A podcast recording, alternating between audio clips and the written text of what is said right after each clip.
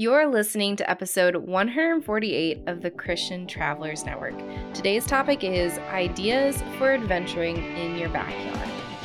Hi, my name is Sarah, and I have a background in theology and a love for travel. Having visited nine different countries and served in five congregations, I wanted to create an environment that discusses and encourages the overlap of my two favorite things the Lord and travel. And if you have a passion for these things, or wanting to learn how God is such an integral part of our daily adventures, then you've come to the right place. Today's topic is ideas for adventuring in your backyard. Hey, Christian travelers, I am so glad that you are here today because we're going to be talking about a really important topic, and that is what are some ways to make your summer vacation look a little different this year, especially if you end up having to adventure in your backyard once again. With gas prices rising and the pandemic over the last couple of years, there's a good chance we may yet again have to adventure in our backyard. And while the idea of a staycation may be fun to some, many of us are looking for something a little different. So, in this episode, I'm going to be sharing a couple different resources and ideas that you can use for your trip. But before we dive into that, I want to once again point you to our website, ChristianTravelers.net. There you'll find other faith and travel resources, including our super exciting platform, which will allow you to connect with Christians from around the world, share your God stories and testimonies from your travels, and connect, plan trips together, and so much more. Unfortunately, this isn't released officially yet, so please join our email list for the latest updates and to be one of the first people with access.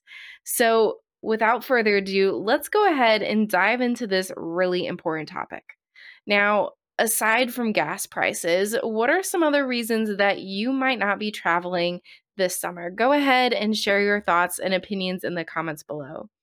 Well, when I think about this topic, you know, gas prices is probably my number one concern, but, you know, just managing money and time and so many other factors can play a role. So, this leads me to some initial suggestions. When thinking about how to get out of your house and still have some form of vacation, what are some ways that you can do that? Well, the first and maybe most obvious is to go on a smaller trip or with more experiences. So, rather than traveling across the globe or to another state, pick a neighboring town or city and travel there, but spend more time there doing a lot more experiences. Another suggestion that I would have is go to some kind of ongoing educational workshop, business conference, and turn that into a piece of your trip. So while you're there, choose to stay a couple more days and make it into more of a refreshing experience. Um, this could also be said about hobbies. If you travel a lot for hobbies and invest time, find ways that you can do that on a grander scale. And then, of course, just taking your goals and reaching new heights. If you have a goal to conquer her, your fear of heights this summer or goal to um, capture photos of every bridge in your county, setting a goal and turning it into some kind of excursion and experience is a good place to start. But once you've decided kind of the timeline and where and your reason why for traveling outside of your home, uh, what are some places that you can stay and what can that possibly look like? Many of us know of Airbnb. It's a cheap way to stay in different rentals. But some other options would be Vacasa and VRBO.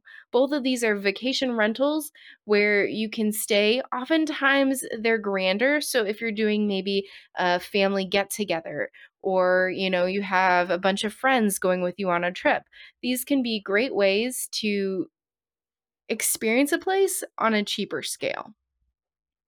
Now, it's important to note that with these, sometimes because they're rentals, things can get canceled and plans can change.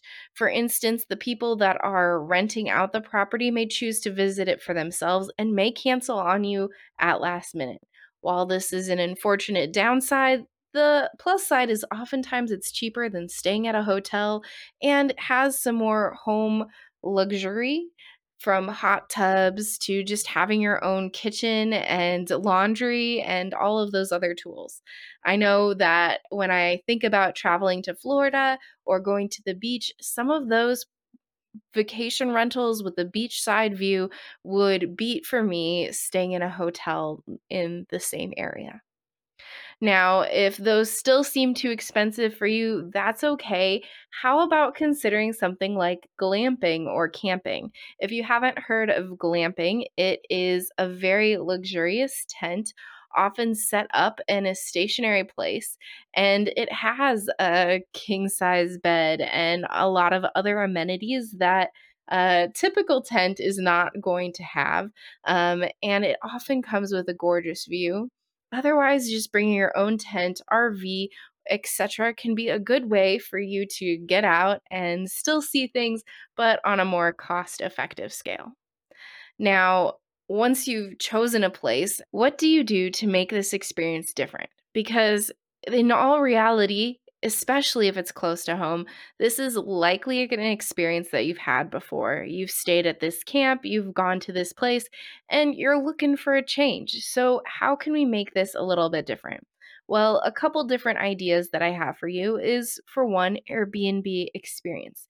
These tend to be virtual parties, lessons, or other activities from cooking to learning about the culture of a place to some kind of tour. And some of them are in person as well that allow you to connect, learn, and engage in a different way. Another site that you may not have heard of is Viator.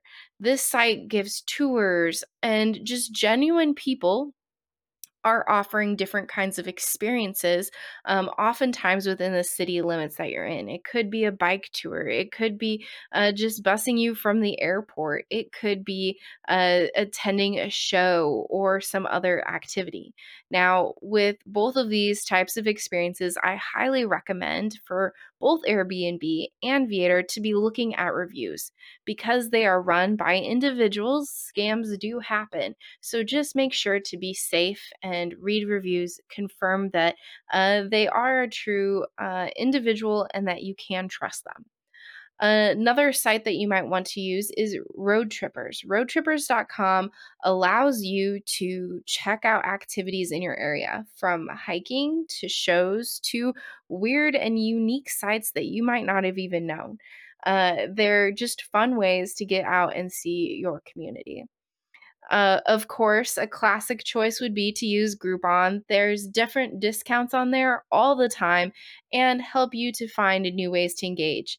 For instance, I found a fantastic deal on Groupon that allowed me to go skydiving for super cheap, and the purchase extended out for 90 days. I didn't have to use it then and there, which means that if it's a goal for mine for the summer, I can start watching deals now and be able to use that at a later date. And then another option, which I really like, are city passes. They allow you to explore a city and go to many different types of events for a cheaper cost on one ticket. For instance, in Nashville, there's a city pass that lets you you do 4 or 7 or more different activities depending on the price, or you can purchase it by the day. So you have to use it in a certain number of days on certain days. But in either sense, it allows you to oftentimes visit a lot more things without spending as much money. And um, definitely worth checking out, but always do a price comparison just to make sure that's the option that you want to go with. And of course, one of the things that I encourage no matter where you go is to find some kind of worship service or Bible study to join in, whether it's on meetups.com or a local church where you're staying anything to get you involved in a Christian community. Not only may they have some of the best tips and tricks uh, to see a city or to try a certain restaurant or ideas on how to get connected, but they also can encourage you in your faith walk and you can encourage them in theirs. Being a part of a community while you're traveling is a difficult but a vital part of growing in our faith and growing in our relationship with the Lord. So go ahead and comment below where you think you might be traveling this summer and if any of these resources uh, you might be checking out, especially if you hadn't heard it before. I'll be excited to see what you say in the comments. Thank you so much for tuning in today. Once again, I want to point you to our website, ChristianTravelers.net. There you'll find other faith and travel resources, including our online platform, which is coming soon. Um, but until next time, safe travels and God bless.